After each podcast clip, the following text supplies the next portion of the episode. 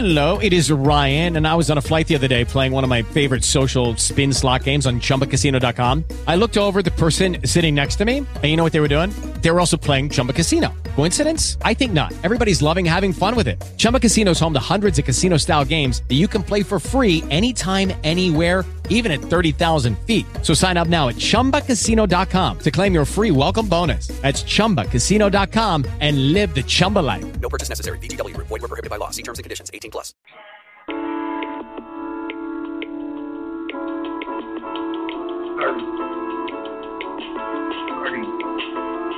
Real life, real people, real talk on Kingdom Talk. Welcome to Kingdom Talk, where we are sharing real stories from real people who've had real life victories.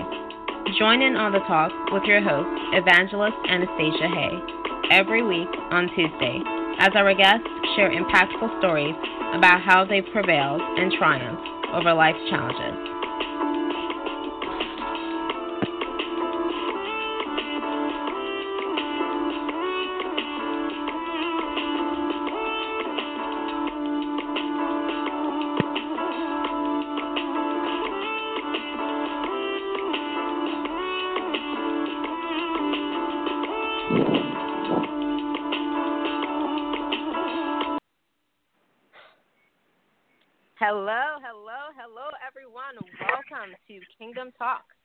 Hey. Evangelist Anastacia. Hey, and it is such a pleasure to be here again.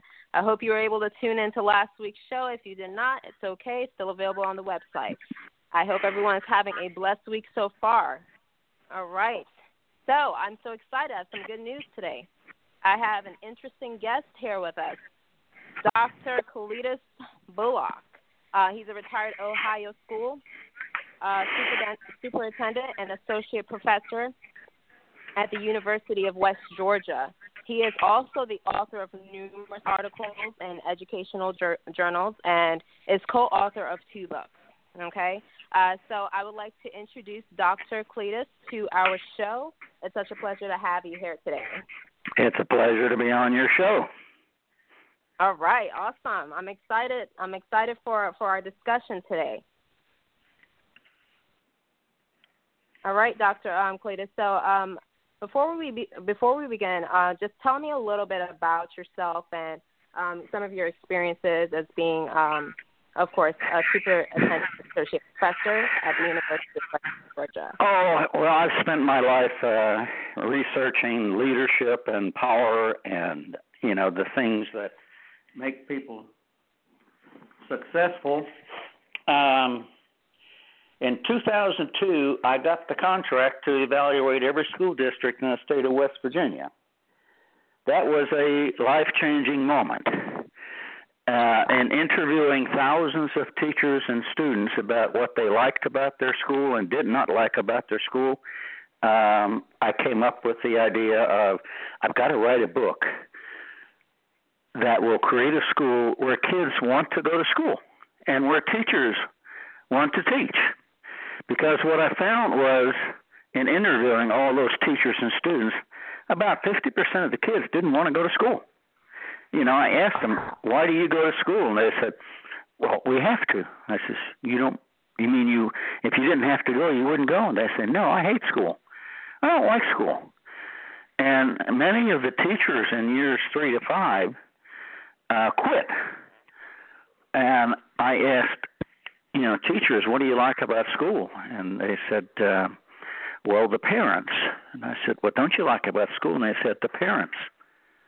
And the other answer was the administrators, what do you like and what don't you like the administrators? And basically they said, well, we've got some of these parents who care about us and they'll do anything we ask them to do. And now we got this other set of parents and they're against us. They're against us Wow. uh, all we are is babysitters for their kids. And you've got these administrators, some of them are really good. They really support us, they care about us, and they will do everything they can to make our job easier. And then you've got these other ones who who just really are self-serving. All they do is they come in here for 2 or 3 years and rule and control us to get the scores up, and then they go off to the next district for their next promotion. They don't care about us at all. And I thought that was pathetic. So I decided that I would write a book on how to create a high performing school where the school culture and climate was one where teachers and students wanted to be there. And that's that's why I wrote the, the two books that are out there right now. It's my third attempt to uh, create a school, and the the latest two books are short, and they are very informative, and they are can do type of thing. They're not a lot of philosophy. It's basically common sense. And out of all of that came that the, the kids' needs and the teachers' needs were not being met. And I went into I went onto the web and I looked up early philosophers on why do people behave the way they do. Mm. And I, I came up with five basic needs. Um, and that's what you want to talk about today, right? Yes. Uh, so today's topic, uh, for those who are listening today, is going to be equipping students for future success in the real world. And uh, Dr. Khalid, I want to say God bless you. God bless you for creating a book like this because the community is needed for the schools. It's needed for even parents, you know, because as sad as it is to say, a lot of students, um, especially when it comes to like high school and middle school and maybe even elementary they're not real children are not really getting the one-on-one attention that they need from their parents now i'm not going to say it's for all parents um, but it is a common thing to hear so i'm glad you brought some of these things across and i'm glad you wrote this book so tell me a little bit about the book and um, and has have you um, given this book to someone and they've used it and they've seen a huge improvement in yeah, it, their children or education wise it has been used in one district in Indiana. Um, it reduced discipline problems by 75%. Um, one of the principals got their doctorate on it. And uh, so the process works. Um, but your audience is probably not that interested in schools. Um, and you're a Christian audience. And I believe I wrote and said, I can t- I can explain how people get their five basic needs met through the Bible, through church, and through Jesus Christ. Um, is that where you want to go? What do you? How do you want to do this thing?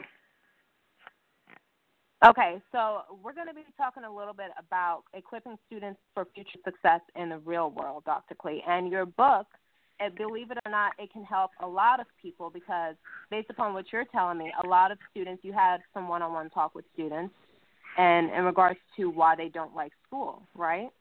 Right. And they explain and they explain to you that they that they the reason why they don't like to go to school or the reason they do go to school is because they have to.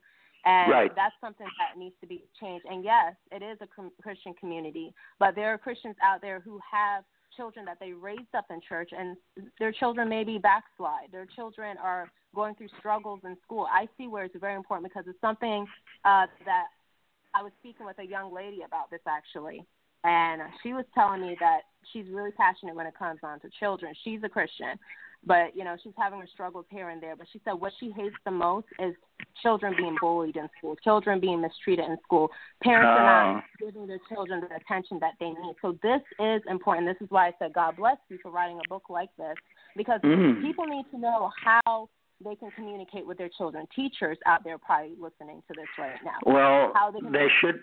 And, they need to get on my website. I've got uh, about four manuscripts I've written on bullying behavior and how to deal with it. There is also a survey on my website that measures bullying behavior in a school. And any parent can go on there and look at that and go to their principal and say, We need to measure bullying behavior at this school.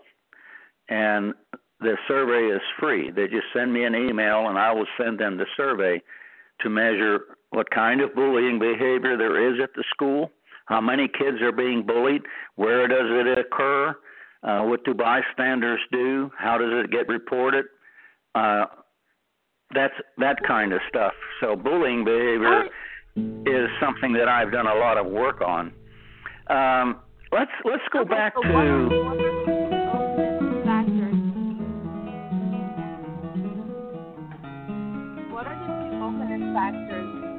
Hello? Okay. Uh, let's go back to why do people behave the way they do? Okay. Uh, and I'm hearing a lot of music in the background. Yeah, I'm hearing it too. Give me one second. Uh, should we talk over that? No, we can continue to talk. Give me one second. Let me see what's happening. Um, Bear with bear with okay.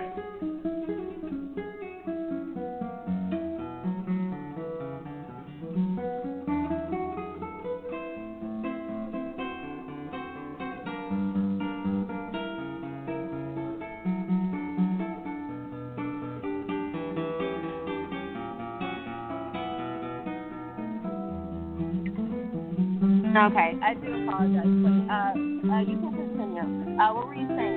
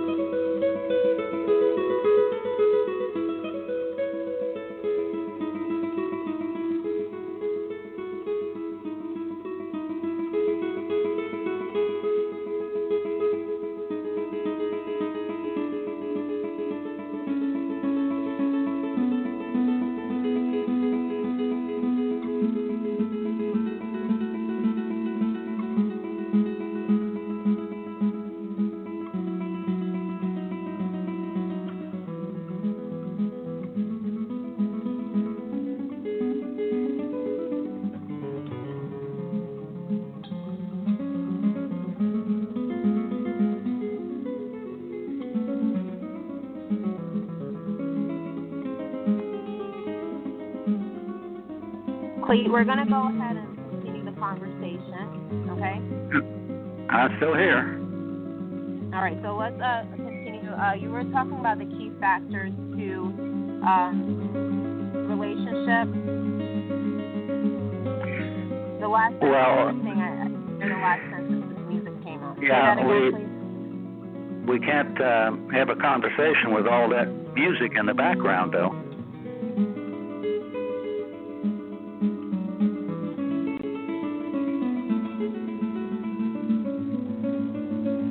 One moment, please.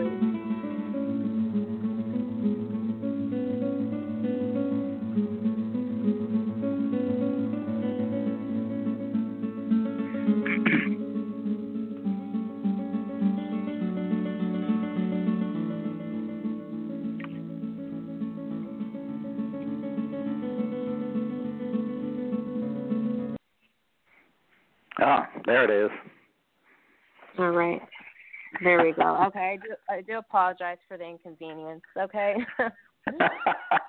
well, it's good music. yeah. um, okay. Um, so what happened was when I interviewed all these people, I realized that their needs were not being met. That's why uh, test scores are so low in schools across the United States. The kids' needs are not being met. The teachers' needs are not being met. The administrators' needs are not being met. And I, I started looking into philosophers. Uh, I got on the web and I looked up um, just just browsing. Uh, why do people behave the way they do? And I ran across Nietzsche. Nietzsche was a late 19th century philosopher, and he said people behave the way they do, and, and he summarized what philosophers had written up to uh, the point where he was looking at why do people behave the way they do, uh, and he he came across people behave the way they do because they want to be alive, they want yeah. to live, they want to be free of stress and anxiety and uh, so forth. That was what the earliest philosophers came up with when they explained why do people behave there. The next one came along and said, "Well, yeah, that's true, but they also want to be happy. Uh, life with no happiness is no life. Uh, granted, you can't be happy all the time, but life with no happiness is no life. You agree with that? Yeah, of course. You know. Okay, so we got the two basic needs, and then Nietzsche comes along and he says, "I agree with that. Um, people behave the way they do because they want to be alive, free of stress and free of tension, and they want to be happy. But there's another need that has to be met, and that is power. He says people want power. Well, I equate power with control in my books. Um, uh, with power, you get control, right? Yes. There, and uh, chapter four in book one describes the nine forms of power. There are nine ways to control people. Five of those nine ways are freeing. They give people control. They give people control, but it they motivate them. Uh, information, for example, is power, right? Yes. It's what we're doing right now. People are going to listen to this and they'll say, "Wow, I never thought about that. I'm going to have to try that." So when they hear information, it informs them and with that information, they can decide to do or not to do something. Expertise is where you demonstrate how to do something and they see it and they say, "Oh, I can do that." But again, it's freeing. And personality is a third freeing form of power your personality, Anastacia, is probably pretty good. I'm sure people do a lot of things for you because you just ask them, right? Yes. They like you. They are free. oh, when you ask them, I hope at least. when you ask them, they are free to do it or not to do it. Then you've got a, then you've got another form of power called ego power, and I'm sure you've stroked egos before, have you not? Um, probably explain that to me a little bit more. Uh, well, a, a lot of people um, stroke egos to get people to do something. They'll say, "You know, you did such a beautiful job with that last year. How about giving me a hand with it that again this year?" Wow, really? And they say, they say, "Oh yeah, sure. I'll I'll be glad to give you a hand." So when you stroke egos, it's a freeing form of power. Uh, but it's a, also a method of control. You use stroking egos as a way to control people to get them to do what you want them to do. Does that okay, make sense? Okay. Okay. that makes sense. Then you've got moral power. Moral power is the best form of power. Moral power is what is the right thing to do. So, all of your listeners out there, you've got families, you've got kids. Do your kids know what is the right thing to do?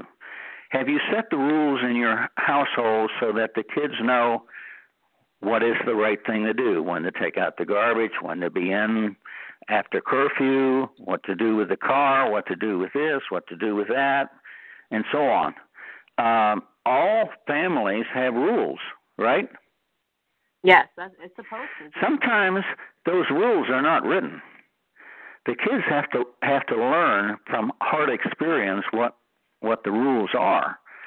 uh, it's best to have the rules written. And uh, when I was a teacher in in when I was a teacher in a school, I went to the kids and I said, "What do you guys want the rules to be in this classroom?" And they looked at me and they said, "Are you crazy? You want us to tell you what the rules are?" I says, "Yeah, I want I want you to tell me what you think the rules ought to be in this classroom." And I gave every kid in the classroom out of my five classes, 25 kids to 30 in each class, 125 to 150 kids. I had three cards with rules written, and I sorted them into common piles, and I took the 10 most common rules and put them up on the board, and those became the rules for our classroom. And if there was a rule that they didn't put in that I wanted, and the one they never put in was turn your homework in on time. So I always put it in. But when the rules went up, they would look at it and they would say, "Oh, I could just hear them buzzing. Oh, I wrote that rule. I wrote that rule. That's my rule. That's my rule. There's my rule." And guess what? I'm the teacher. Whose rules am I enforcing? Theirs. Their rules. Yeah. So I'm working that's for them. way to do it. I'm working for them. So the relationship begins. I'm the teacher. I'm there to serve. The the secret to being a leader is how do you give control to people without giving it up? If you're a leader, you cannot give up control. Once you give up control, you've lost you've lost it.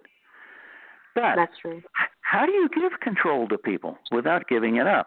Now, we talked about the five basic needs. Control is the third basic need. All people have some need to control what happens to their life. Now, control needs vary tremendously between people. The bully has a high need to control. The victim is controlled, but the victim also has a need to control. So, how do you get control when you don't have it? If you're a victim, how do you get control? So, there are various ways that people get control. Alcohol is one, it's temporary. Drugs is another, temporary. Join a gang. They like you, they give you control, they will help you. And of course, we all know about the shooters, right? They Yes. get a gun. When you have a gun in your hand and your fingers on that trigger, you have control. And that's what happens with many victims of bullies. They go back and get a gun and come back to school and shoot. Um, it's unfortunate, but that has happened too many times. And ma- many school districts do not assess bullying behavior at their school. They have no clue how bad it is. But in in hundreds of schools where I have studied bullying behavior, the average is five to ten percent of the kids are being bullied. So if you talk about a school with a thousand kids, that's fifty to hundred kids are being bullied. That's a toxic environment. The administrators and teachers don't know when somebody's going to erupt because the the victims have to get control back. Yeah. Life with no life with no control is is no good. Um, I don't know what your thoughts are on that, or, or how much time you want to spend on this. You know, Uh, honestly, um, honestly, um, I totally agree with you. And you know, a quick question I want to ask you because you know you mentioned that uh, you know teachers don't really know how much you know there's a lot of bullying going on in school. They don't know how much of it is really taking place. Um, No, they don't. so, like, what is it? Do you think that teachers can do to to be more involved or to know what's really going on in their school environment? Uh, well, that's chapter six in book two. Uh, it's called a sociogram. It was used way back years ago, and it's still a very effective tool. Uh, and and here's a simplified way to find out what's going on in your classroom, in your school. Okay. Um, I give three by five cards is one of my favorite ways to get information from kids, from teachers, from people. uh, I give the kids three by five cards, and I say, if you had a birthday party, who would you invite? And I collect the cards, and I find out that there's two kids in my classroom who aren't invited to any of the birthday parties. Okay. Those are my vic- those are my victims. Those are the kids the bully is going to pick on. People who have no friends are the victims. Once you identify the victims in your school, you go to the counselor and you set up a program to give these kids some help. I'll, I'll tell you a little mm-hmm. story.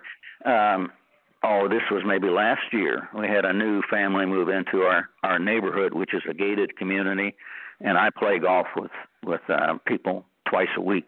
And this one guy says, you know, my kid, my kid's being bullied at school. Mm-hmm. I said, well, what, what's going on? He says, well, we're new in the neighborhood, and she has no friends, so she's being picked on, and I don't know what to do.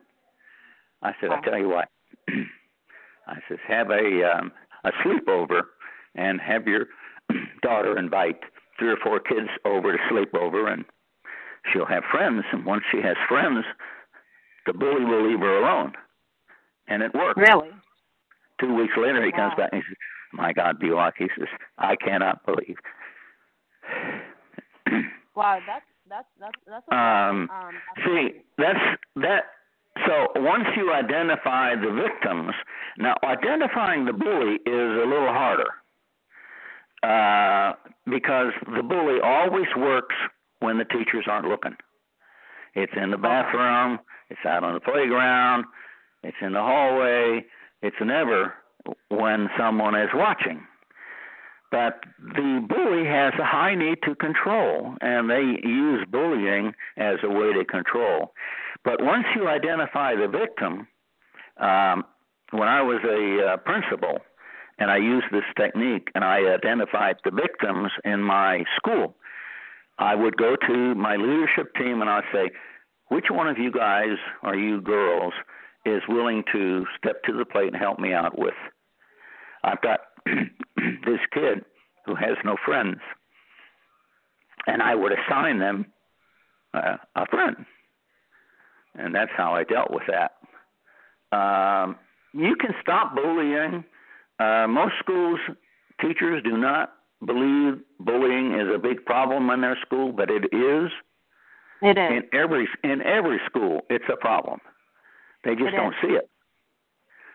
Um, there is a uh, a bully free program. Dr. Allan Beane, B E A N E.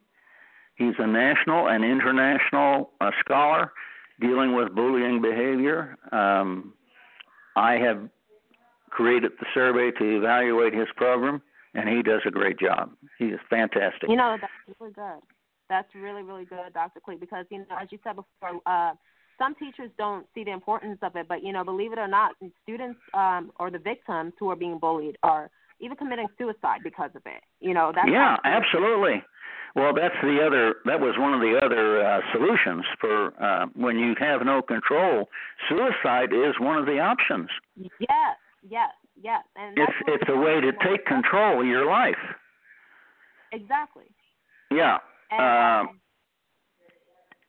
that's what I want to ask you real quick, um, because you know, I the the bully has control. You know, he, you Yeah. he- you know, you mentioned that, you know, you know, have um, you were telling me the story, have the little girl bring over some friends and have a sleepover and so forth, and the bully stop bothering them. But for cases um where they don't know that, um, how can these victims, you know, stand up for themselves? Like, why do you think why they why are they where they are? Why can't they stand up and say, "Bully, stop bullying me"? Like, you know what I mean? Like, why are they where they are? Why would why are they allowing the bully to keep bullying them? What do you think the reason for that is? well, you know, when I graduated from high school, I was five four, and I weighed 125 pounds. So, you know, I, I'm the littlest kid in the entire school almost. So people tried to bully me all the time, and um, you, I never let the bully control me. Very so good. when you do not let them control you, they will stop bullying you because that's where they get their kicks, controlling you. Uh, well, how do you not let them control you? Um, I did it verbally. Uh, you know, when they would come on to me, I'd say, "What's the matter, big guy? Can't you find anybody littler to pick on? You're a wuss. You know, you're a wuss. Get out of here." and I would just take them on verbally. And if they didn't get out of my face, I would say, "Okay, wuss, come on, hit me, hit me, go on, take a swing at me and hit me." And I'm going to get you sent to the principal, and I'm going to get you kicked out of school. I'll get you expelled and they would stand there with just anger, just anger all over them at this little twerp standing in front of them, asking them to hit him. You know, when you don't give control to a bully, they will stop bullying you. How you do that? Um, one time in my senior year, this guy got so mad at me that he took a swing at me I dropped to the floor. I curled up in a ball, and mm. I hmm. did not fight back. And he oh, stood oh there. God. He stood there, and he couldn't do anything because I wasn't fighting back. And wow. I got him. Ex- I got him expelled. Uh, if I had fought him, I would have been expelled too. You would have That's what happens. You know, when I was a principal, and fights occurred all the time in our school. I was an inner city school in Cincinnati, Ohio. Uh, fights occurred every day, and the the attacker and the attackee. I tried to determine who the attacker was and who the attackee was. The attacker got three times the punishment of the attackee, but if the attackee fought back, they got it too. And that's just okay. the way school. That's just the way schools are. So, you know, if you're a victim of bullying, you cannot let the bully control you. You just cannot do it. And my my method of doing it was verbally. I would attack them verbally.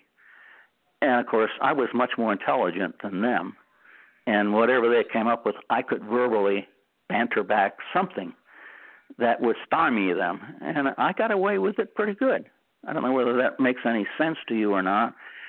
No, it makes yeah, sense. It those are the we we're talking about the five basic needs of all humans: happiness, having some control of life, and not being free of stress and anxiety and being alive are three needs. Here's the fourth one: caring. Caring behavior. How many kids go to school believing the teachers don't care? When I interviewed when I interviewed those kids and I said, "What do you like about school?" and they said, "The teachers." I said, "What don't you like about school?" and they said, "The teachers." I said, "Whoa, whoa, whoa! Wait, tell me about that." And they said, "Well, some of these teachers really care about us. Uh, they'll talk to us. They want to help us learn. They'll listen to us. And then you've got these other ones. They don't care about us at all. All they care about is their paycheck and when they're going to retire. They come into our classroom, pop their feet up on their chair with their cup of coffee, and they look at us and they say, All right, guys, I'm your teacher. I'm here to teach. If you're here to learn, we're going to get along just fine. If you don't want to learn, that's your problem. Wow. Uh, that's what I got from thousands and thousands of kids. I interviewed every school district in the state of West Virginia. We're talking 45 school districts across the state, 5,000 miles, five months of interviewing kids and students. And when I got finished, I said, God, I've got to write a book. Yeah. I can only imagine. How many So that's what I that's what I did. So caring is the fourth basic need. And then you come to the fifth one. And as I asked the kids, Why do you go to school? And they said, We have to. And I said, You don't have any reason for going? No, I don't no. No, I wouldn't go. So purpose is the fifth basic reason for why do people behave the way they do. That's you, that's me, that's even um, mentally deficient people. Those five basic needs are there. Life with no purpose is no life. Life with nobody caring about you is awful. Life with no control is awful. Life with no happiness is awful. And fear for your life is the last one. So when those five needs are not there, uh, people are going to die. And you know, I visit um, a rehabilitation center every Sunday morning after church, where some of my friends are dying. They're they dying. no longer they no longer have a purpose. Uh, Why is that? they're dying. They're going to there to die. They believe that nobody cares about them. Nobody's visiting them but me and a couple of others. They have no control. They fall down. Uh, uh, they're not happy, Oh my and gosh. they're scared. They're scared to death. So they go to this center, this nursing home or whatever you want to call it, rehabilitation center, and they are going to Mm. die. It's awful. Oh my, oh my Uh, gosh. Yeah. I'm so sorry uh, to hear that. Or, uh, wow. Well, I you mean, how, know, how are you handling this, uh, Clete? Are you Huh? are you are you? I said, how are you handling this? Are you able to give them some form of hope uh, through some of the things that you've learned through your life experience? oh yeah, you know, every time I go there, I I give them something. I touch them, hug them, uh, uh, show them that that I care. Yes. ask ask them what I can do, stuff like that, you know. so try to give them some hope, but uh it's just it's just a tragedy. You know, I'm 80 years old, uh, and I'm in perfect health. Uh, nothing wrong. Uh, that's a, I had a hip replaced, but you know, I was playing. I was bowling three weeks after and playing golf five weeks later. So you know, the hip replacement was not a problem. And as a matter of fact, I've got bowling tonight. My last week, last week of bowling with my son. So, um, uh, so those, you know, why do people behave the way they do? It's purpose. What's your purpose in life? And for most of these people in the nursing homes, they no longer have a purpose. They believe nobody cares. They have no control. They're not happy. And they're just waiting to die. And it's awful to go into these places and realize that your friends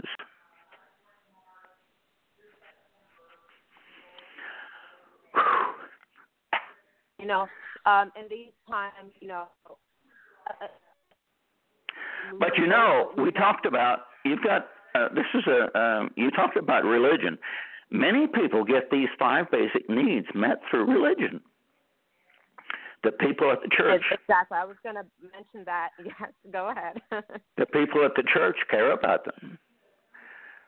Their purpose is following the the Bible, what the Bible says, so they have a purpose in life. They are in control. As long as they do what the Bible says, they have control. And there are happiness in church. Um, and they're not afraid of the future. So exactly. Um, religion, religion, and religion, the Bible, and church. Those five basic needs are often met through the church. Uh, um, that's that. That's my observation. a lot of people who experience like depression or loneliness or um, feeling that lack of motivation to continue to live. Um, a lot of them testify that you know going to church and giving their life to the Lord and reading the Word of God has empowered them and strengthened Yes. them and given them Yes. new hope and new uh, Mhm. a new perspective on life. And so, Yes. um, you know, uh, to those that are listening right now, if you you feel hopeless or you feel like you're lacking motivation, the Word of God is empowering. The Word of God is your tool to use um, because there are a lot of scriptures that you can read that can uplift your spirit. I mean, the Word of God, you can uh, use it towards business, you can use it towards relationships, you can use it towards how you raise up your children. I mean, it, it's a vital um, tool that we need in life. Praise God. It, it, it absolutely does meet life's five basic needs. The Bible itself does that, but the church also does it. The people who go there, you know, they greet you every Sunday. They greet you uh, other times when you go there, they care about you, um, and you know they make you feel happy. So, you know, it's it's it's the Bible is one one tool. Uh, if it's not the only tool, it is the church itself, the environment of the church um, that helps you meet those five basic needs. Now, until we create a school where these five basic needs are met for the kids, and that's what my two books are all about. The first book tells people how to create that school where these five needs are met. Now, when I go to the kids and I say, What do you think the rules ought to be in this classroom? I'm giving them control, but I didn't give it Yeah. up. I also go to the kids uh, sometime during the first week when I was a teacher. I said, What do you guys expect of me as your teacher? They said, What? You want us to tell you what we expect? I said, Yeah, I want to know. And they would get my three by five cards and they would write what they expect me to do. And when I look out at that classroom, you know, I've got 25 to 30 kids in every classroom, and they're white, they're black, they're Latino, they're Oriental, they're rich, they're poor. They all come from different backgrounds. Well, what did Yeah. they expect? You know, how do I know? But when I ask them, I find out what they expect. And I post the expectations up on the board, and I say, hey, guys, this is what you said you expect of me. I'm going to try to meet these expectations. Uh, here's one I don't think I can meet if there is one, and usually there is one or two. But anyway, Which one have you I, got? I I I create a relationship with the students. And parents, you can do the same things with your kids. You can give your kids three by five cards. Say, what do you guys expect of me as your father? What do you guys expect of me as your mother? Find out what they expect, and then post them somewhere. Now you've got moral power in place. The expectations are written somewhere and you know what they are. What is the right thing to do in this house, in this family? Moral power is the greatest form of power, the greatest way to control what happens in a family, in a church, in a school. You know, when people know what's expected and they don't do what's expected, you say, "Hey guys, see this? You did this is what's expected and you're not doing it." Oh, yeah, you're right and they change behavior right away. It's the right thing to do. Now. So the the crazy thing is, those are the five freeing forms of power: information, expertise, personality, ego, and moral power. The four controlling forms of power are position, reward, and coercion. If you're the leader, you have position power. With position power, you get the ability to give rewards and punish. Right? Okay. There's a fourth controlling form of power that most people overlook. It's called connection power. And I'll, I'll just run this one by you real quick. Uh, connection power. Let's. Are you married, Anastacia? no, I'm not. No. Okay. Well, let's say there's a husband and wife. Okay. The wife sees their kid do something that they shouldn't have done, and the wife says to the kid, "You just wait till your dad comes home. I'm going to tell him what you did." So okay. the wife has position power, right? Like yeah. Okay. So dad comes home and the wife goes to dad and says, You know what so and so did today? And she explains and dad says, Whoa, I did that when I was a kid. I don't think that's so bad. You sure we want to do something with this? I think we just ought to drop this one. What Okay. happens to the wife's position power when dad She doesn't support her? She loses that control. She loses that She- control. Yeah. Yes, she loses it. Now that happens day in and day out with teacher after teacher through schools across the United States. When they send kids to the office for discipline and the principal does or disciplinarian doesn't do anything, the principal, the teacher's position power is eroded. That's why Yes, so many yes. teachers in years three to five quit because they've lost their position power. And their needs, their need to control is not being met. And when that need is not being met, they quit. So, where do you want to go with this now? So let me ask you a quick question. There, there are two questions I wanted to ask you um, earlier. Um, you told me firstly, and then I'm going to ask you a question in regards to what you're talking about uh, right now. But you told me that you would prepare cards and you would ask the students what do they expect from you as a yeah. teacher. And you said, I heard you mention there were just some things that you know you wouldn't be able to um, be able to, um, you know, accomplish or um, meet up to. You won't be able to meet up to those standards. Like, what are some of the things that students will write down that you knew for a fact you couldn't meet up to it? Well, you know, all school districts have a uh, a list of regulations that the board expects each administrator to do, and right oh. now I can't um, I can't really come up with. Uh, usually, it would be insubordination. They would expect oh. me to stand up for them when I knew by the board rules and regulations that I I could not do that. You know, if if the kid did something wrong, I could not um, uh, go to bat for them. So that was usually they wanted me to befriend them even when they were wrong, and I couldn't do it. Okay, that makes sense. That makes sense. That that was and... the most that was the most frequent one. Be my friend even when I'm wrong that was an expectation that some of the kids had from me. Uh, and I and I just couldn't do it. I just I you know I would say to them, hey guys, if you're wrong, you're wrong. I'm sorry. Exactly. I, I cannot uh, stand behind a student who does something wrong. I can't do it. They want you to take up for them. Yeah, yeah. Even when they're wrong. Yeah. Um, that's that's so funny. But you know, honestly, they can't be mad at you. You know, they if they're not doing the right thing uh, as a teacher, you know, even though you want to be a good teacher, you still have to do what is right. Um, yeah. And another quick question, question I want to ask you, Dr. Plate, because um, as you mentioned, you know, about as you mentioned about um, parents, like sometimes when um a, like maybe the mom is home and the dad is not home and the child did something wrong and she's like okay i'm going to tell your father this as soon as he comes home and then the father comes home and says the opposite um the mother loses some form of control when the father is not agreeing to the punishment, or agreeing to the situation she's explaining to him.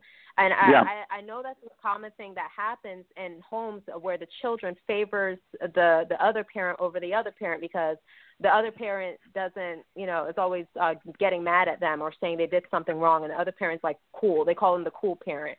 Oh, she's a cool parent, or he's he's the cool parent. He he always got my back. Like how? Yeah. What would you say would be a way to put an end to that in the homes where children are not favoring their dad more than mom, or favoring mom more than dad? Like, how would you say to put an end to that? Well, here's the uh, the thing I've always told my students uh, in leadership training.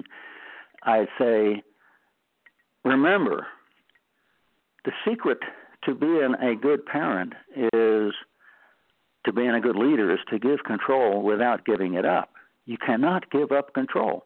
When you walk into Walmart and you see the parents who've lost control of their kids, and it's sickening to see these kids boss their parents around. So, you know, in every marriage, uh, in every relationship, one person has more control than the other. And it, it could be the man, it could be the woman but there's never it's never a 50-50 relationship. It may be 51-49, but one person in a relationship has more control than the other. So you give control to the other person to give them what they want. And when you do that, who's in control? That's true. That's true. you know, if if in a successful marriage you say, "I'm the boss and she gets what she wants," or "I'm the boss and he gets what he wants," who's really in control? Who's really see, in control? That's a good question. Yeah. And there needs to be some form of balance. There needs to be yeah. some form of balance. Well, that's the that's the successful relationship that needs to occur between most leaders and the people they're over. You need to give them what they want as often as you can, but you cannot give up control. You just can't do it. Okay. I agree. I agree, Dr. Clete. Um, Dr. Clete, you've made some really, really good points um, in regards to this. And um, to those who are listening, definitely um, keep some of these points into consideration. Uh, Dr. Clete's book, you can find that um, on his website, www.westga, that's W-E-S-T-G-A dot edu slash C-B-U L A C H. Okay, so you can find that on his website if you want to gain a little bit more insight on his two books. Yeah, uh, everything uh, on my web, everything on my website is free. Uh, and after that uh, forward slash, that little squiggly thing is called a tilde before C Bulach. Um, and if you just if you don't remember all of that, you can just get on the web and put in my name, Cletus Bulach, and you'll find me all over the web, and you may find my website on there somewhere. Uh, there's a lot of stuff on the web that I have done, manuscripts I've written, research I've done, and uh, there's oh, I've got a lot of YouTube videos. You can go oh, to YouTube, YouTube.com and put in Clete Bulach or Cletus Bulach. There's probably 10 or 15 YouTube videos on there, you know, where I talk about human relations and stuff like we've talked about. Okay, okay. That's really good. I didn't know you have a YouTube. Uh, so they can also uh, find you find you on YouTube and gain some more information yeah. as well. Yes. Yes. Oh, okay, that's great. Okay, guys, you heard that. So check out YouTube. Um, and what what's your channel? Uh, just to YouTube.com and put in my name, Cletus Bulach. Okay, all right. All right. Or I, so I've that. got a number of YouTubes on Cletus Bulach, and I've got a number of other ones on Clete Bulach, C L E T E. Okay. So, all right. So Clete, so either Clete or Cletus Bulach. You can find him on YouTube if you want to gain some more information. Um, this is some really good things um, that you were talking about, Clete. People can apply this to not just school, but to their relationship, yeah. to their marriage, because there's no need for anyone to walk around feeling like there's no purpose. And once again, guys, I want to remind you of Philippians uh, 4. Philippians chapter 4, verse 19 i can do all things through christ which strengthens me uh, keep these words in your heart whenever you're going through difficult times in your life i can do all things through christ which strengthens me so we're going to be closing out um, dr clee it was a pleasure having you on today's show it's been an awesome conversation with you um, and i want everyone to stay tuned to our live shows every tuesday and also follow us at KIFM underscore radio on Facebook and also Twitter. All right. Uh, Clay, do you have final words for us? Uh, oh, for no, you were a good host. Anastacia. Um, Thank you just so much. remember that all of you out there listening are leaders in one way or another. The secret to leadership is to give control to other people without giving it up. Now, that's the secret to being a good right, leader. That's some awesome words. All right, guys. So everyone has the leadership capability, okay? But it's all about being a servant, as Clete mentioned earlier on in the show. All right. Yeah, we Dr. are Clete, we are here to serve. And in our book, I mention Jesus Christ as the greatest model, role model for servant leadership. Perfect role model. Perfect. He demonstrates that very well um, of how we should serve and that's what's going to make us even more powerful as leaders. All right, Dr. Clee, it was such a pleasure again. God bless, God bless. And uh, thank you, um, everyone, for tuning in to Kingdom Talk. Uh, you will be seeing, um, hearing from us live on Tuesday at 2 p.m. God bless. Bye.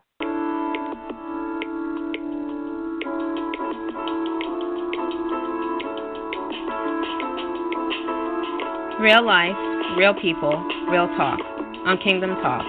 Welcome to Kingdom Talk, where we are sharing real stories from real people who've had real life victories.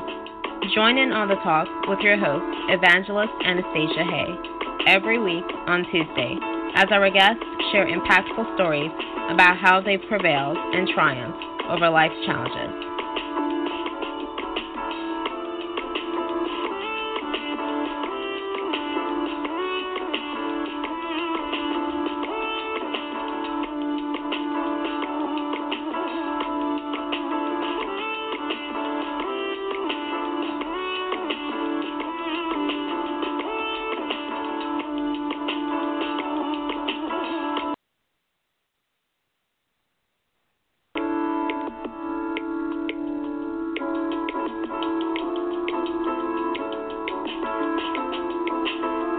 Real life, real people, real talk on Kingdom Talk. Welcome to Kingdom Talk, where we are sharing real stories from real people who've had real life victories. Join in on the talk with your host, Evangelist Anastacia Haye, every week on Tuesday, as our guests share impactful stories about how they've prevailed and triumphed over life's challenges.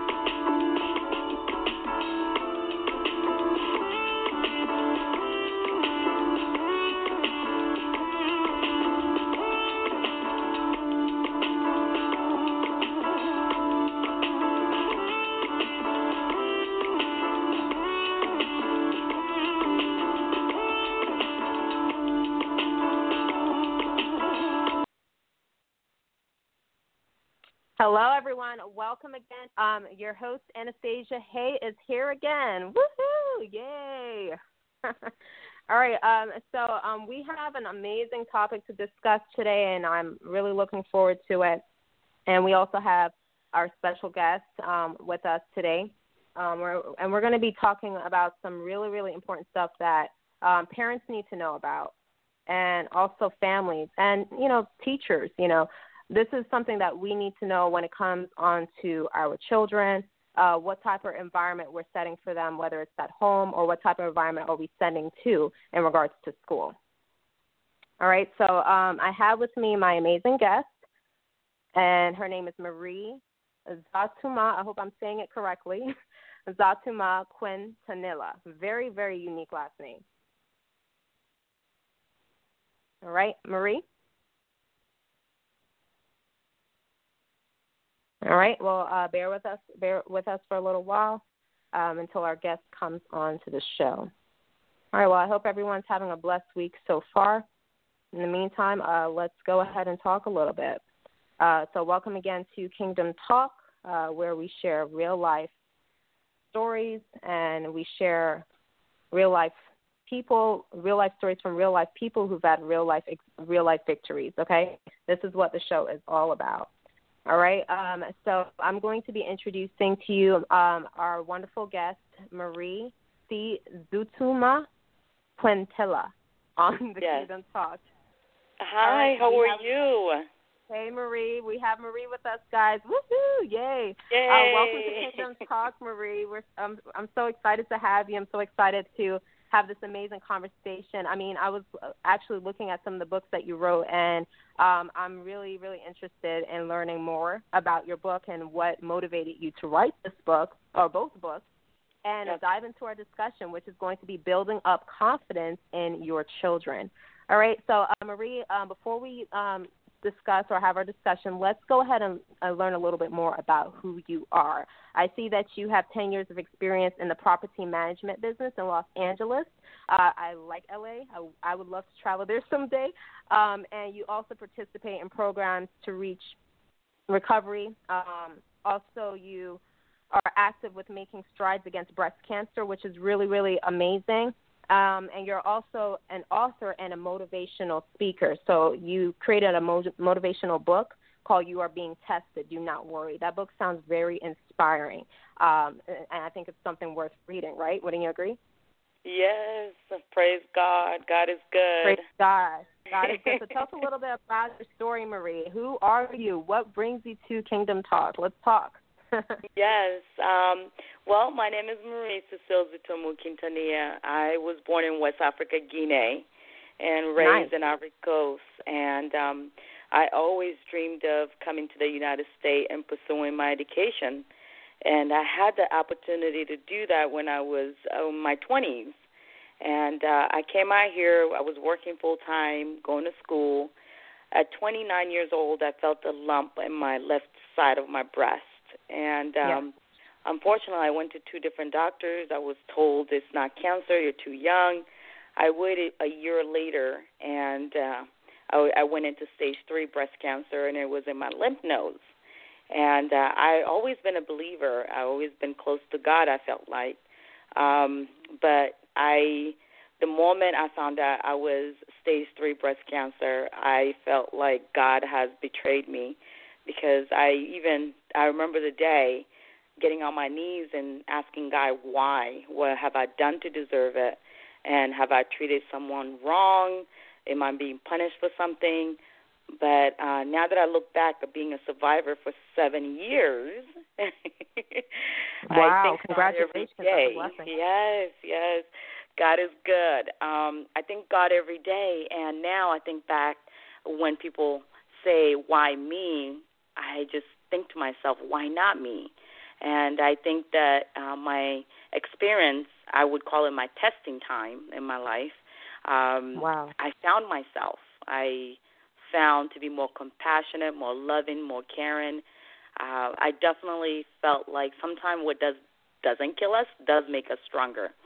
Uh, it does. They have, yes, it has really motivated me to want to somehow make a difference in this world.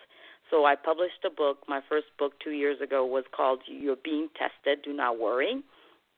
In the book, basically, I talk I talk about having faith in God, having a positive attitude no matter what you're going through, love others even if you're going through pain, and visualizing a better future for yourself even if you're struggling. And those four things, I did it when I was going through cancer.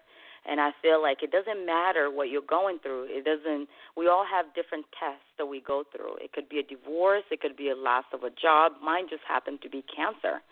And in the book, I just give people hope and tell them to trust God and get closer to God. Um, and I feel that after publishing that book, I I just felt like I had more to give. Um, so I went ahead and started.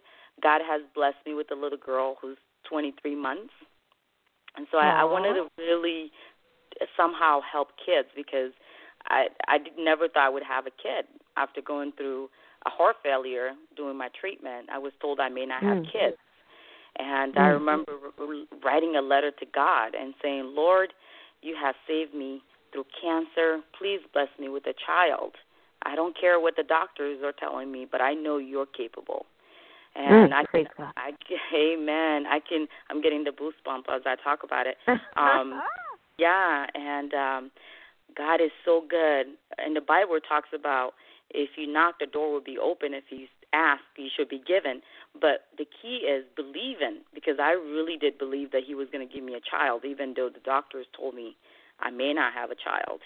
Um, and not only that He blessed me with a daughter, but he sent me the guy that I described in my letter, my husband. Wow. So I just wanted, I was really excited to talk to you, by the way, because I always told myself that after I overcome all these challenges, that I really wanted to do interviews with radio station churches and really share my story because I truly believe that I'm who I am today because of God. And Mm. um, He has really I I just I feel like he has more to use me. Like he's using me and I know he's going to use me for more. So and I want to give you a chance to say something because I get really into this and I just keep talking and talking and talking. oh my gosh! Uh, You know, honestly, it's such a pleasure to have you on the show, um, Marie. Honestly, like you just sharing your story alone, because right now I can I can just feel my heart beating for you. Like it's just it's just really impactful, and and I give God thanks for your life. I give God Amen. thanks that He saved you. The end. I mean, because for some people, it is the end. When they hear that, it's like, oh my gosh, it's the end for me. And really, up a fact, it is literally. Um, but God saved your life, and and He saved you for a purpose and for a reason um, at this time. And and I'm I'm so happy to have you on the show. And um, thank you, thank you. It really is a pleasure. Praise God. And um, honestly, I. I really do believe a lot of people who hear your story are going to be inspired because it's not something common. It's like Jesus raising Lazarus from the dead. It's not common for someone uh, to survive cancer. You know, especially uh you say you were in the third stage of cancer, breast yes, cancer. Yes. Yes, okay, and it was it's not in my common. It's not a common thing heard. So you Yeah. had a divine miracle. Praise God. You received a divine Yeah. miracle, and now you have a child. Yes, 23 yes, months. yes. Congratulations. Oh my Yes. gosh, you must be the cutest thing. Oh Lord, Praise God. every day I get up and I'm there's so much gratitude, um, so much. Uh, Lord, how can I be a blessing today? How can you use me today? And I truly feel that if I didn't go through what I went through, I wouldn't be I wouldn't have so much gratitude in my spirit, and I wouldn't be so thankful for everything that I have. And I I really believe that uh, sometimes some of our testing times or raining times or struggles, it it just makes us better. It just makes us stronger and better. It makes us better, and you know, um, now these days, sometimes when people see you're struggling or see that you're not uh, prosperous or see that you're not where they would they imagine in their head of what a Christian should look like or how a Christian should be or how Christians should be living life, you're looked down upon, and we we see that clearly in in Job, um, how he was looked down upon. You know what I mean? But you know, nevertheless, sometimes you never know what God is doing, and and people have to realize, um, you know, no matter if you're a Christian, you know, there will be testing. God will test Amen. you. God will put you through testing, and it's not to to um, you know put your life to an end or make you miserable, but He really wants to mold your character because it's it's a, there's a greater purpose. Joseph, we use Joseph as a prime example. He was a slavery. He had to go through a time of slavery before he was brought to the top. Do you understand what I'm saying? Amen. And, and Amen. recognized as who we know of him being today. You know, so we all have to go through a low place in our life before God elevates us. And I have so a story for you. Go I have ahead. a story for ahead, you. God just put in my spirit to share this. Go ahead, um, it's it's uh when I first moved here from Africa, I got involved with Relay for Life and I remember meeting a lady at the relay uh where they raised uh, they raised money for cancer and I was raising money and she told she asked me why are you involved with American Cancer Society and I said well it seems like a really good cause this is before even I had cancer and she was fighting Okay. cancer and she said wow that's amazing that you're here and you don't you don't know anybody who has cancer I said well I said I'm just here to help and I said I wish I knew how it's you know what you're going through but I can't tell you that I do and then I walked away from her and 2 years Hmm. later I was diagnosed with breast cancer oh my and gosh.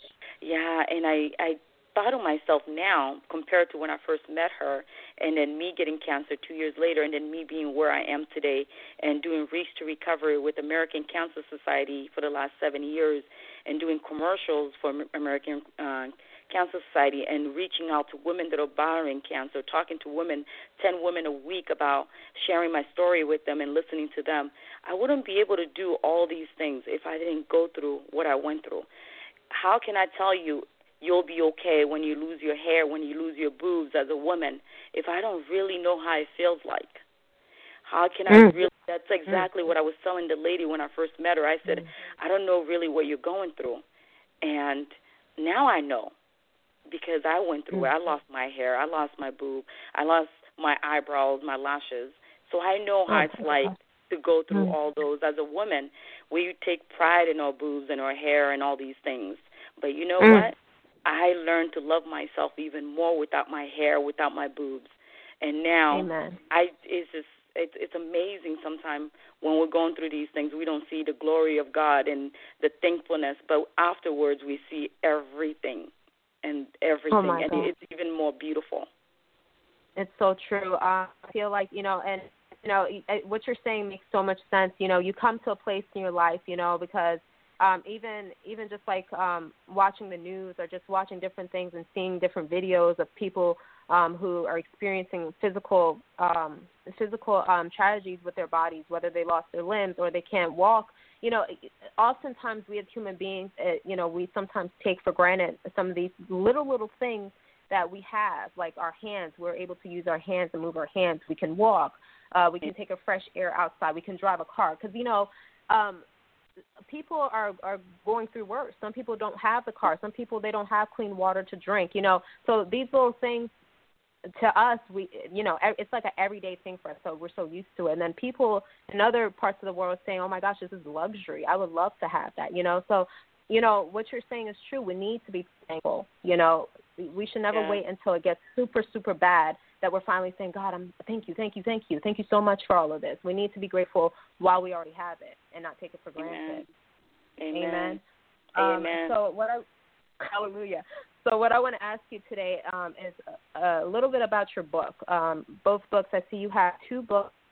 Um, one called "I Will Not Be Bullied Without Bullying Others," and then you have your other book, that you wrote. Yes. Um, and I want you to tell us a little bit about that book that you wrote. Um, you are being tested. Do not worry.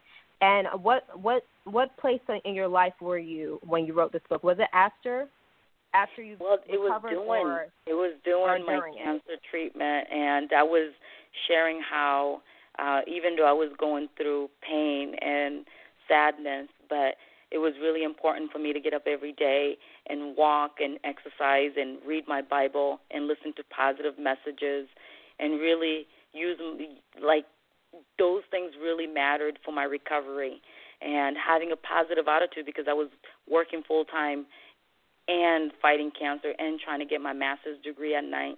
So I was just really really trying to have a positive attitude because there was there was times where I was tired after working all day and doing chemo and then having to go into a master's program at night. So I had to keep a positive attitude around my uh, my classmates and really not treat them badly because sometimes when we're struggling or when we're going through pain, sometimes We are not very nice to people around us.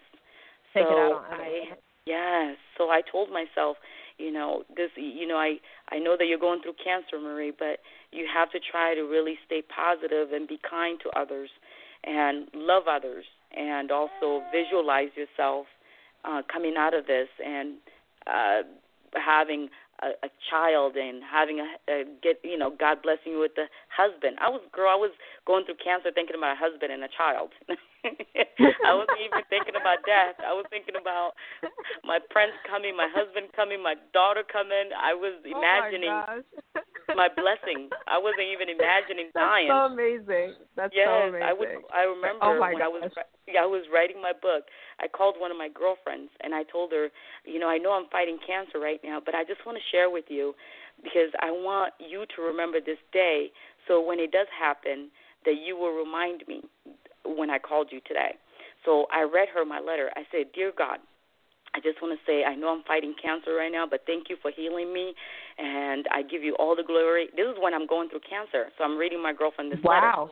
And I said, and I said, I know I'm gonna survive because of you, and and I know you're gonna bring me a guy that's six three with a master's degree from UCLA, and he's gonna be uh, handsome, and he we're gonna have a daughter together. We're gonna get married. We're gonna buy a home together. I wrote down all these things, and then I put, thank you, Lord, thank you. And I share some of these stories in my book, and I say, Thank you, Lord. So I already claimed my blessing before even now. My girlfriend at my Oh, wedding my. pulled, yeah, pulled me aside and I said, Girl, when he called me and read me that letter to Dear God, you hang up the phone. I said, The chemo is messing with her brain. Oh my gosh. so this is this is just some of the things that I talk about in my book is having faith, positive attitude, love others, and visualize a better future for yourself, no matter what you're going through, and just keep going because there's always a better day tomorrow. So that's basically the book is just about positive thinking, and I go out there and I do presentations. I do a lot of speeches uh, with businesses and corporations, churches, just sharing the positivity of just faith, positive attitude, love, and visualizing a better future. That's what my first book That's is about. that's beautiful. That's beautiful. I love your spirit. I love your spirit, Marie. Um, you truly are an inspiration. I love that you were cleaning your husband. Oh yes, girl! I Even even put the I even put his height. six You were three. claiming his height. My gosh, Yes. you went into I said I want for your husband, 6'3". right? Okay. that is a blessing, and you and Yes. God gave you your heart's desire. Yes, and I, I'm, I'm not even, ladies. If you're single out there, make your list to dear God, and believe it, He will give it to you because that's exactly Yes, what I yes, did. yes. Praise God, praise God. You're you're smart. That's the way to go. You got you got to make it clear. You got to make it clear. And you know the good thing about it is that when you make it clear, when you have that established relationship with the Almighty God, King of Kings, Lord of Lords, when you have that established relationship with Him, and you make your request be known, Hallelujah. He, he And goes believe it down and walk heart, in it and he's and like, claim it. Exactly, exactly. He's Yes. like, this is my daughter, or this is my child, and I'm going to Yes. make it happen for them. That's when you have that relationship with Him. You know, Yes. Amen, Amen. And He knows And how to know work what? it out, and Another sometimes thing- even better. Yes, Yeah. another thing that I want to tell um, people is that when you, uh, I always used to say, Lord, you know my heart is in the right place. You know that if you if you bless me with that child or the one the wonderful husband, you know that I will be a blessing to others.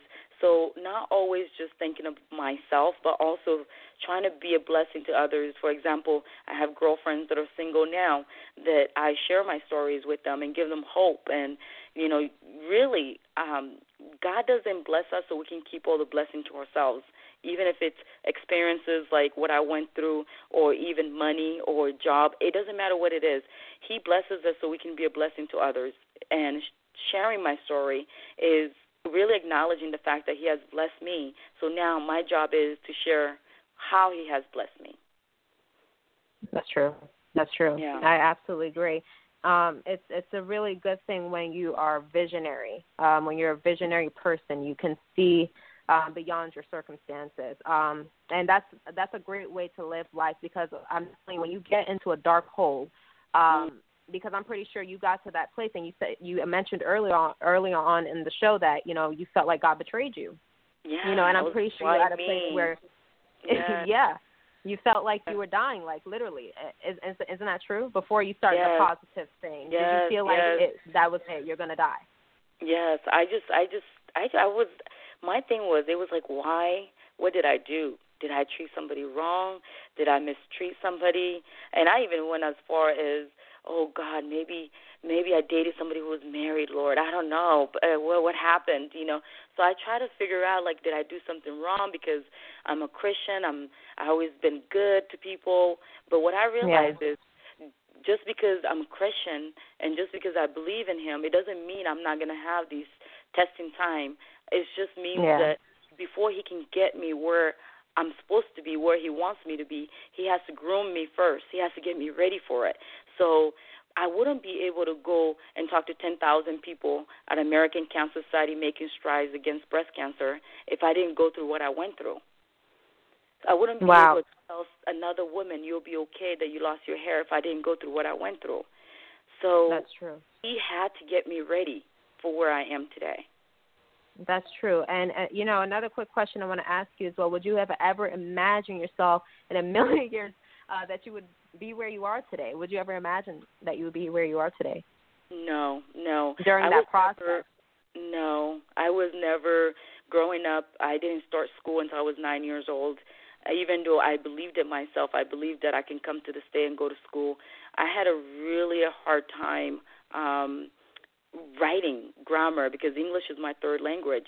So I can't believe that I have two published books. I can't believe that I'm a spokesperson for American Cancer Society. I can't believe any of these things.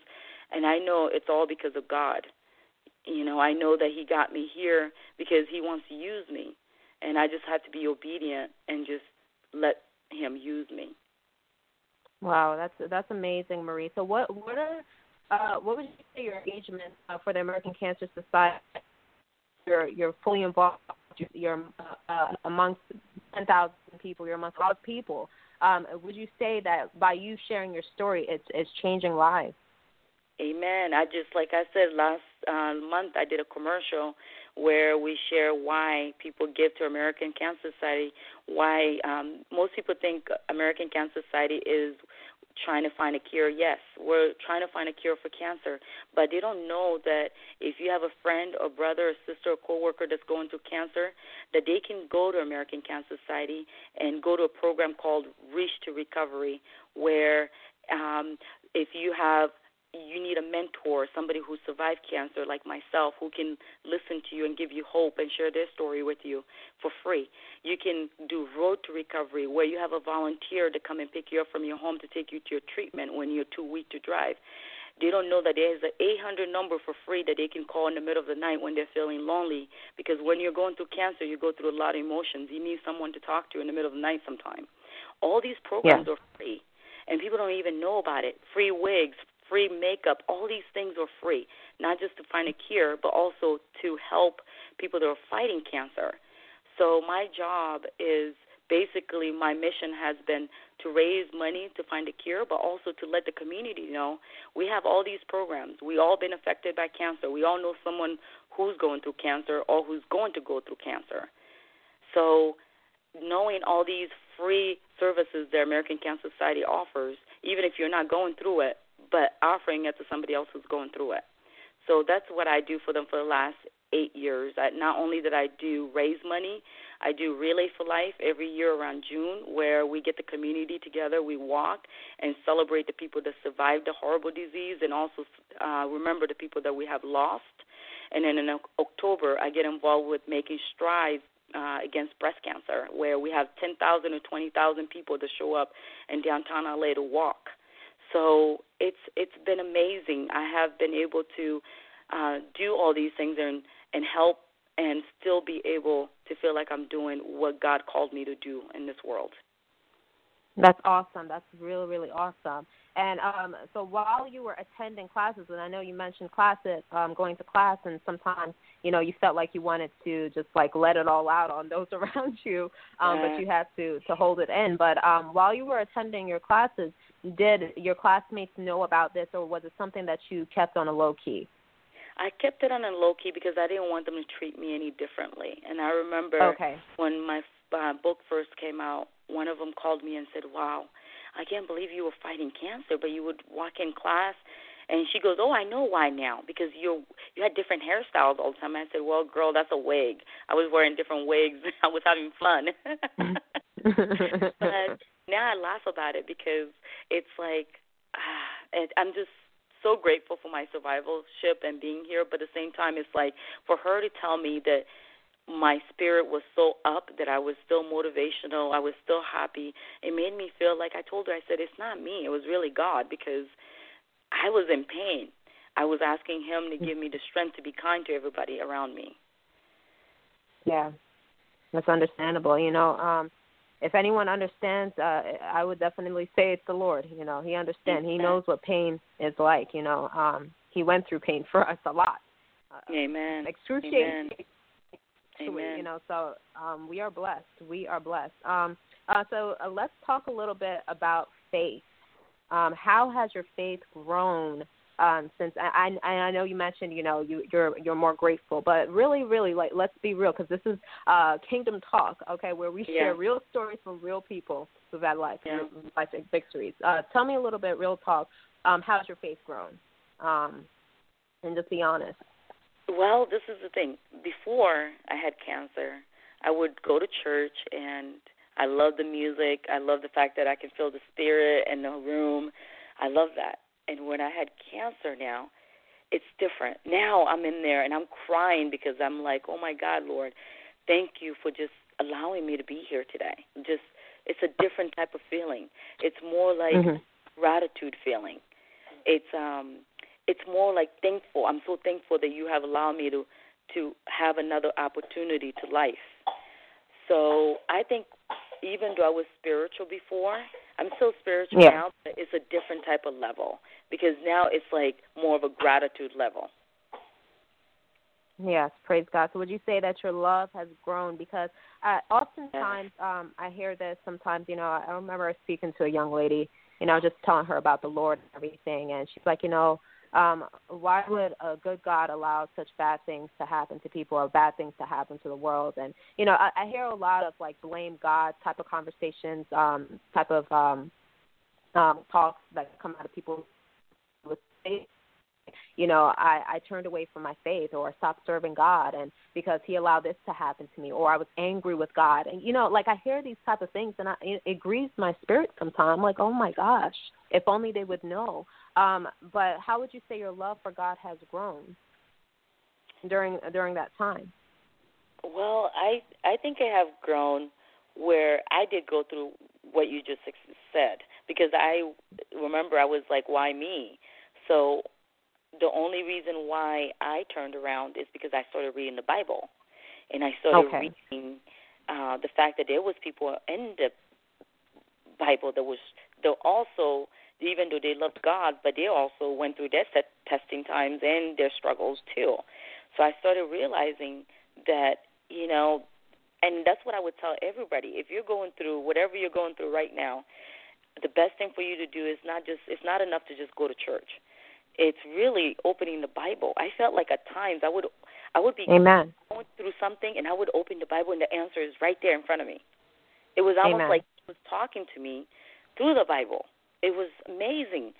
At times, I would just start crying. I'm like, how did he know, like, what to say through this? The Bible was talking to me at times. It's. It, I know it mm. sounds strange, but I. I no, felt like he was he was communicating. He was talking to me through the Bible. I would I would say, "Oh my God, Lord, I'm too tired to go to work today," and I would open the Bible, and there's the answer right there, where it would say, mm. um, "Through God, I would, I, I can do all things," and I would start repeating these things and just get up and go to work. It, it, it was. I could only say to anybody that's going through anything right now, grab the Bible because I grab felt the like Bible. My parents, yes, grab the Bible because it wasn't enough for me to go to church. It was when I really started reading the Bible. It was it was almost like he was giving me a map how I should live through the Bible. You know that's so true, uh, Marie. Um, as you're mentioning that that you know um, it's not enough for just going to church. You know, um, it's when you dive into the Word, um, it, it really makes an impact on your soul. It really does something for your spirit. You know what I mean? Because yeah. a, a lot there's there's a lot of hurting people in the church. You know, sometimes they're just hurting, but it's when you actually go into that personal secret place with the Lord and just open up. You know, and just cry out to Him and just even just open the Word, open up the Bible, and you you feel life again because the Word. You know, He came he came the word became flesh you see what i'm saying yeah. so yeah. that's that's the only way we can really um overcome some of these different testings especially in these times that we're living in um church is good it's a plus but i'm telling you the word is effective when you get yeah. into read it the scripture that leads and um that's really really important so i thank you for sharing that yeah. okay now hope let's talk a little bit about hope yes what can you say about your your hope, like um, in terms of when you were going through that? Um, before you start speaking positive to yourself, where did your hope all take place? Was it towards the end of your recovery, or during your recovery, or like how would you say your hope took place? Well, I truly believe what gave you hope? it was in my recovery because when I wrote that Dear God letter, I was still doing mm-hmm. chemo. Mm-hmm. And I did 16 set of chemo, so that's that's very intense. And um, I remember writing that letter when the, I just had a heart failure, and I just imagine a 30 years old having a heart failure. It's crazy. Mm. So I wrote that letter not thinking, okay, Lord, I just had heart failure. I was just thinking, okay, uh, I know He's going to get me out of this, and I know He's going to. So my hope was even when I was in the in the in the hospital, I knew that He was going to heal me. I knew that He was going to um, give me everything my heart desired. I didn't focus too much on where I was, and it's human nature for us to focus on where we are. But I think it's very important that it doesn't matter what you're going through, even if you lost your job today, is that start imagining your new blessing. You know, like where God is taking you instead of instead of thinking about oh God, I just lost my job. I don't I don't know how I'm going to pay my bill, and I don't know what's going to happen. Mm, I mean that's mm. nature because we always focus on the negative. But if you can just turn it around and go, thank you God, I know you're going to bring me. You're going to bring me my dream job now. You're going to bring me this. You're going to speak light, speak blessings, speak it, walk in it. Mm. Uh, you know that's Amen. so important. It's so Amen. important. And I know it's hard, but you have to. And I my hope in the hospital was, oh Lord. It's funny because my girlfriends would tell you, God, girl, you were talking about your husband when you didn't have hair. We were thinking to ourselves, this girl doesn't even have hair and boobs, and she's talking about husband. I said, yes. Mm. Just because I look this way doesn't mean uh, I know who I am. You know, I yeah. know God yeah. loves me. I know that He loves me no matter what.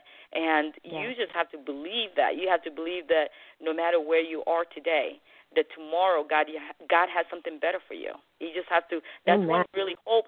It's hope is easy when everything is good, you know. But yes. really, it, when when things are bad is when you're really being tested how hopeful you are. God, praise God. Oh, hallelujah. Mm. Amen, amen, amen. Yeah. I love it. I love it. And this is what leads us to love. Um, you know, because uh, uh oftentimes, you know, women they get to a place where and, and not even just uh um, you know, physically, you know, something physically bad happening to them, but just emotionally too. They get to a place in their life where they feel like something is wrong with them. yeah.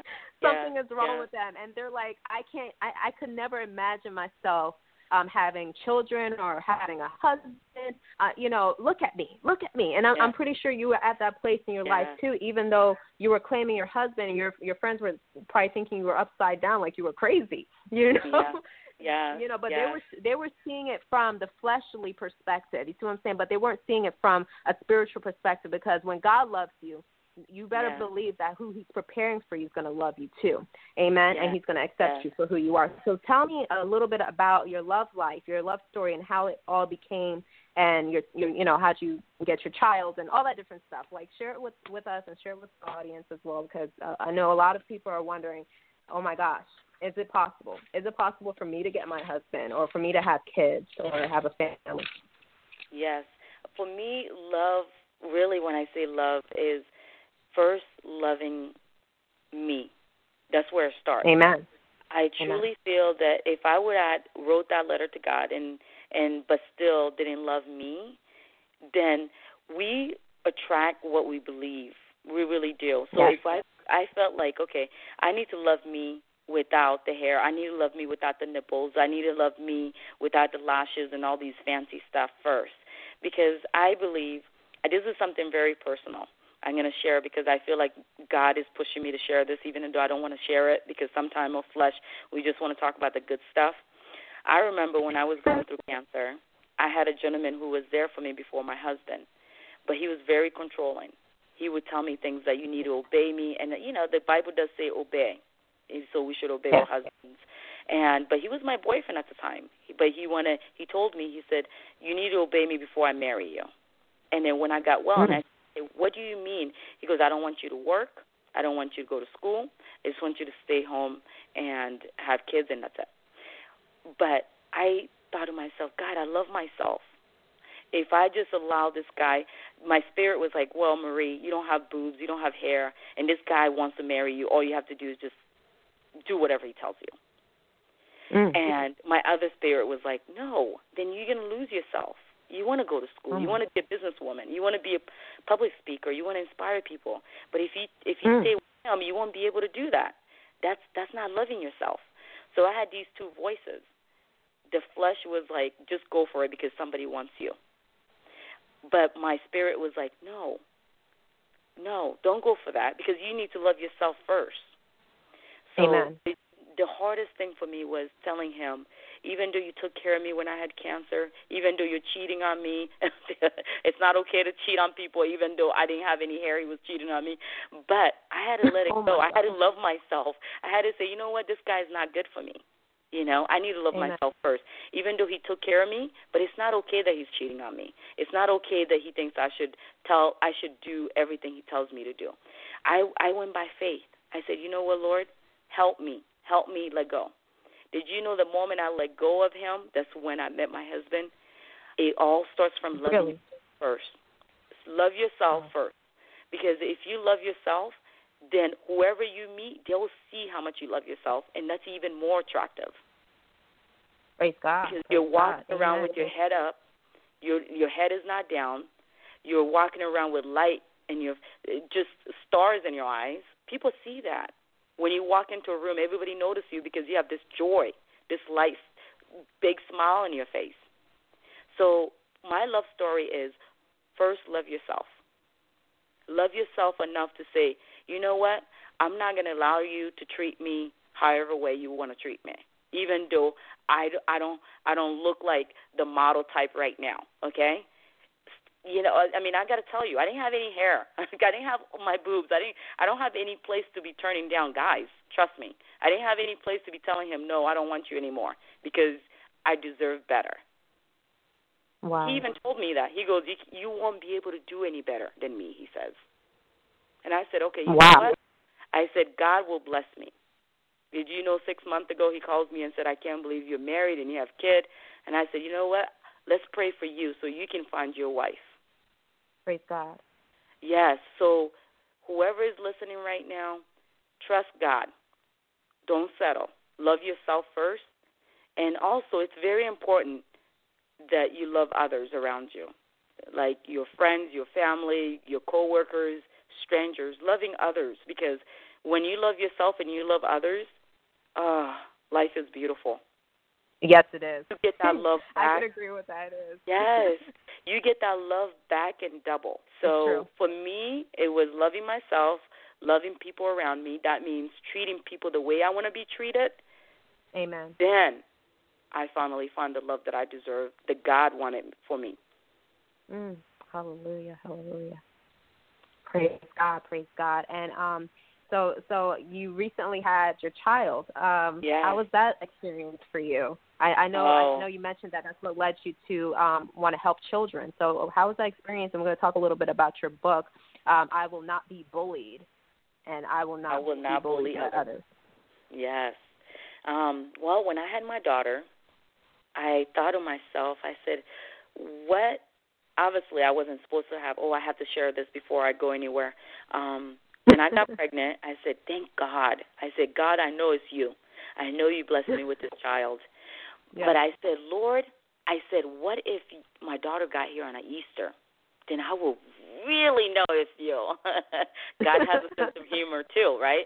I said, Lord, I said, if my daughter gets here on Easter, that I that that's really letting me know, stamp on it. This is me. Did you know I had my daughter on Easter at noon? Oh my God. My husband said I told my husband I said I said I know now if you're not a believer you should really believe now. My daughter was born on Easter at noon. She's 23 months and I told myself I said what can I give my daughter that it does it's not toys, it's not uh clothes. I said what can I give her that's going to help her in her career, in school, in her life every area in her life and her relationships. I said, wow, hmm, let's see, the gift of confidence. So I thought of, I said, if I, if my daughter can just believe in herself, she can accomplish anything. And then mm. I thought of, I thought of, okay, what this is great for my daughter, but how can I be blessing to every child, not just my child? So I started thinking about it. I said, hmm, a lot of kids get bullied. And I said, well, for some reason, God just told me, name it. I will not be bullied, and I will not bully others. So I published Amen. the book. Yes, I published a book, and um, three months ago, the second biggest school district in the U.S., LAUSD, took me in as a vendor. So now what I do is I go into schools, I do workshop with kids how to build their self-esteem, so they don't they don't bully others and they don't get bullied. So in the Very book, good. I talk about I walk with my shoulders and my head up high, my shoulders back, eye contact. So all these skills the kids can learn at a very young age, so it could help them in their career, in school, in every area of their lives. So if if you want to know more about the book, please go to the website. I will not be bullied. I will not bully others. One word dot com and uh, it has been a blessing. Um, and I'm very excited about it to do more of the books. So I'm doing different series, and I just published the first series last year. Wow, congratulations. That's awesome. And, you know, I hope it, reach, it reaches thousands because honestly, that is a common thing. That's something that I was talking to someone about um, on another show. Um, that's something um, that's taking place in the schools. And I, I'm telling you this right now, Marie, I hate it with a passion. Like yeah. when I say I hate it, I mean I hate it with a passion. And and um I honestly I I love when people are able to stand up and and talk about this stuff because yeah. uh, too much times uh, children are being neglected and rejected. And These things are not being taken into um into consideration. They're not being um you know um taken seriously. You know what I mean? Yeah. And, and and children are doing the worst of the worst, and then they lose their life early at an age because of low self-esteem, because of allowing uh, someone to, that was insecure to come and push them around and, and hurt them. You see what I'm Yeah. saying? And then they're too scared to go home and tell their parents, or too Yeah. scared to go and tell the principal. So I am glad that you're writing, that you wrote this book, and um, I'm glad you're going to continue with it and um, and do series on the book as well, because I feel like it's really important. And I'm glad the school district um, got in touch with you and you were able to share it with them as well. Um, that's amazing. That's amazing. Yeah. Um, So I feel like that's the most the most precious gift a parent can share with their kid because oftentimes we um, take humility as a way of okay, I must stay silent and I must not do anything, and I, and, and if I talk or if I stand up for myself, I'm not humble. It's it's yeah. nothing like that. Or we take confidence as pride. There's a way to yeah. be humble. You see what I'm saying, and be confident at the same time. And a, a lot of kids, and even just people in general, um, there's times when you have to speak up. Even Christians, you have to. Yeah. There's a time when you need to speak up. You know what I mean? And and and be confident It's and be confident important. in your Lord. It is. Yeah, it's very important. And uh, the thing about it is, the workshop is very hands-on. The books are on Amazon and all bookstores, but when we go into the schools and churches, we have them role play these habits that can just build them up, and also uh, build com- so that way they don't bully other people. You know, not just protecting yourself, but also being uh, aware of other people's feelings and um, really loving others. And um, I really feel that God put this in my heart to share. Um, and um, I just felt like it's not enough for me to just write an adult book, but also really starting at a young age to, so that way we can really help more people. So it's such a blessing. It is a blessing. It really is. And you know, um, I give God thanks for your book. And um, I just want to ask you real quick. Um, with uh, the book "Will Not Be Bullied" and "I Will Not Bully Others," um, would you say that it's something that children or parents are trying to embed into their children at a young age? Yes, yes. And the whole thing is, it starts from um, new. They. I was reading it to my daughter when she was six months, and now she looks at the book and she knows. Every, she's like, "Mommy loves me, Daddy loves me. I will not be bullied," and because she repeats it now because I read it so much to her. So I and it. I want her to really believe it by the time she's an adult.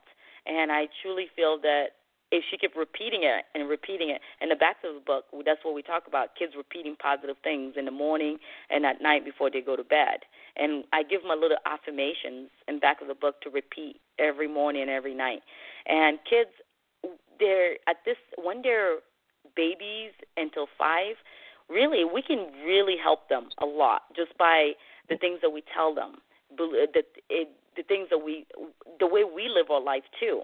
You know, when they Yeah. see us happy and they see us, uh, kids repeat everything that you do. My daughter, she's 23 months, but I see her in the mirror smiling, and it's because she sees me in the mirror sometimes smiling. So it's very important um, to mold them when they're very young. And the books, it's starting from her age at six months to all the way up to college age. So I'm doing College different age, okay. Mhm. That's good. That's good. I'm glad you're going to be doing college because, and and even high school too. Uh, I'm glad you're going to go up the level um, because it doesn't really just stop there. Um, I feel like a lot of, um, you know, teenagers, even young adults need to, you know, get more coaching and more um, encouragement when it comes on to going to school and because you know how the influences out there are in the world. Uh, people are always trying to fit in, you know. Um, even and even when they get to like 21 years old, you know, oh my gosh, I'm 21. It's time for me to go party. It's time for me to do what they what the society says a 21 year old should do. You know, um, so I'm really glad that you're going to be going up, a, you know, other levels, you know, college, up to college um, with your book. So that's really, really good. Yes. Amen. Well, Praise God. It, uh, God is good. God is good.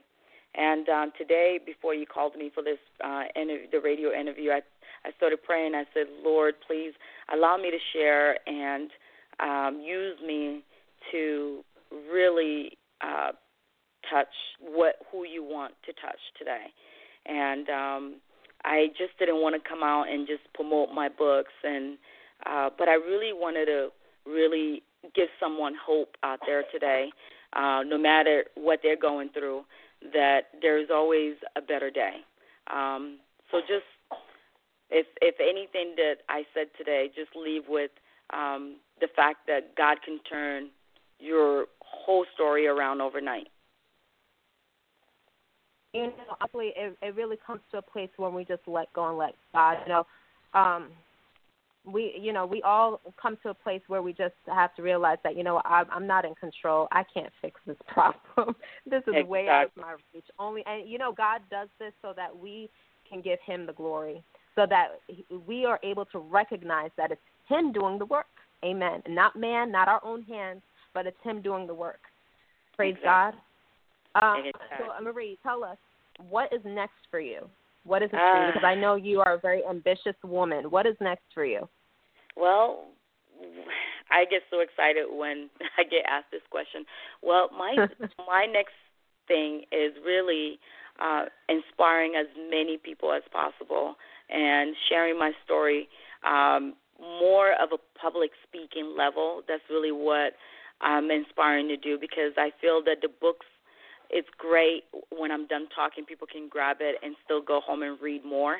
But this year, I really want to touch more lives uh, as uh, not just making strides against breast cancer, but really going into churches and women conventions. So if you're having a, any kind of women's training or women's empowerment, I would love to come and share the fact that uh, I dreamed of coming here to the state and going to school and uh, find uh, God blessing me with a child and a husband and uh, writing books. I just really want to give people hope.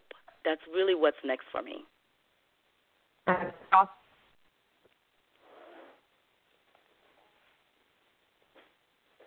Um, and you're you're victorious. You are victorious. You've overcame, you. and you're you're you're still you're still moving forward, and that is such a blessing. That is such Thank a blessing. you. Thank you for allowing me to share today. Yeah, I, I'm so grateful that you were on this show because, like I said, I, I can just feel it. I'm not I'm not in front of you, but just I can hear it through your voice how passionate you are about um, going forth and making a difference in this broken world um, and giving people hope. You know, and and God is going to use you. God is going to have His way with you because of your experience. Amen. Thank you. Thank you. Praise and um, yeah, there's uh I always like to say life is beautiful and I truly believe that it's beautiful if you really live it and uh, appreciate it and be grateful for it. Awesome, awesome. Do you have a uh, Facebook page? Yes, I do. I have a Facebook page um, for my book. Uh, you can go to uh, The Test by Marie. Uh, you can find me that way, or you can email me if you want to know more about anything that I'm doing at The Test by Marie at yahoo.com. Oh, praise God. All right, guys. So, so you were able to hear Marie. She is a living testimony. She's an ambitious, and and, and I give God thanks for her. Um, if you would like to um, know more about her book or know more about the book, so that you can embed some of these things, if you're a mother or you're and you want to um, start helping your children to stand up for themselves, because a lot of children out there they're being um, bullied, uh, they're being accused, um, they're being neglected, and some of them they're afraid to speak up. And this will be a great book for you to read. I will not be bullied. I will not bully others. So visit h um, https uh, colon forward slash I will not be bullied. I will not bully others dot com, and you can find the link also on the website. Okay, you can find the link on the website. Uh, so we're going to be out. Okay. Um, this Thank interview, you. this uh, conversation, this discussion, everything was just impactful, and I absolutely enjoyed it with you. Uh, Marie, I want to thank you so much for being a guest on Kingdom Talk, where we share real stories from real people like yourself who've had real life victories, and you really had a real life victory, and I'm so grateful for you. Thank you. Thank you. I'm grateful for you for doing this show. And God is Thank good. you. God is love. God- God is good. I pray for many more blessings for you, and God bless. Have a good Thank one, you. everyone. Thank you so much for tuning in. Thank you. Mm, bye bye. Thank you. Bye bye.